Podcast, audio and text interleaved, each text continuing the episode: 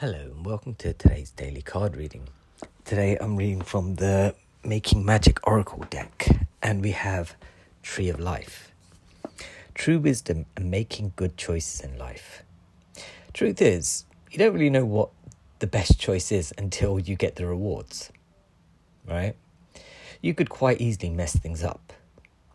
You can do things with a good, kind heart and good intentions and still have it blow up in your face. You can beg and plead with the universe, but like, I really need something in my life to help me out, right? And then you'll there. There was this reading I gave a few weeks ago, which was uh, you get what you need and not necessarily what you want. And what is it that you want and what is that you really need, right?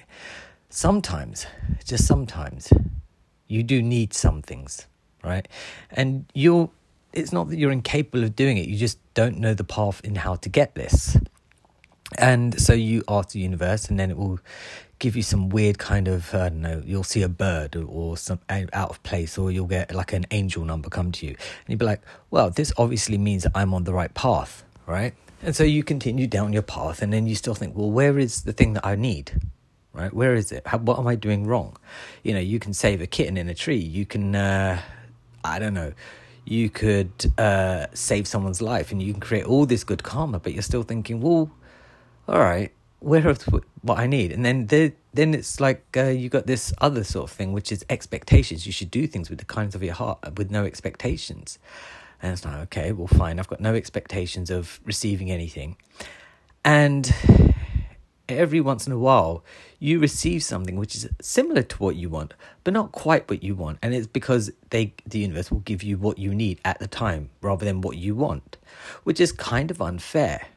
So with this card the tree of life and making good choices and true wisdom right? Um, sometimes you need to know when you can't rely on the universe you can't just be like why and when and how and if, and you can't rely on other people. You kind of have to dig deep into yourself and just be like, be honest with yourself. Be like, look, this situation is not working out for me. How am I supposed to change it? The universe clearly is not going to help me out. I've got no one to offer me advice. I've got, um, you know, I'm to be going around in circles, and those answers lie deep within you. However, there's the fear of getting what you want, which can also uh, stop you from getting things. And then um, yesterday I was talking about if you are you the kind of person that has a solution for every problem? No, a problem for every solution. Then you have to question all that, and all of these things get piled on piled on. Everything gets really confusing as to how you're supposed to live and breathe and be and get things. Right? The truth is quite simple.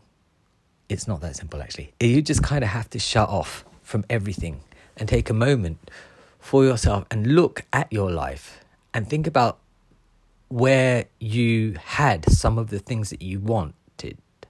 Like, what did you do to get some of the things that you wanted out of your life? And maybe revisit those ways of doing things rather than being scared of being your old self or your former self. There was a time in your life where things went actually quite well for you. What did you do to attract that uh, vibration? What did you do to stimulate that energy? Right? Look back at those, right? And think, maybe I can reignite that flame inside myself so I can start attracting things that I want, right? And maybe you won't need the universe every step of the way. Maybe you'll just fall, uh, everything will just land into place for you. Yeah? I'll be back tomorrow with another card.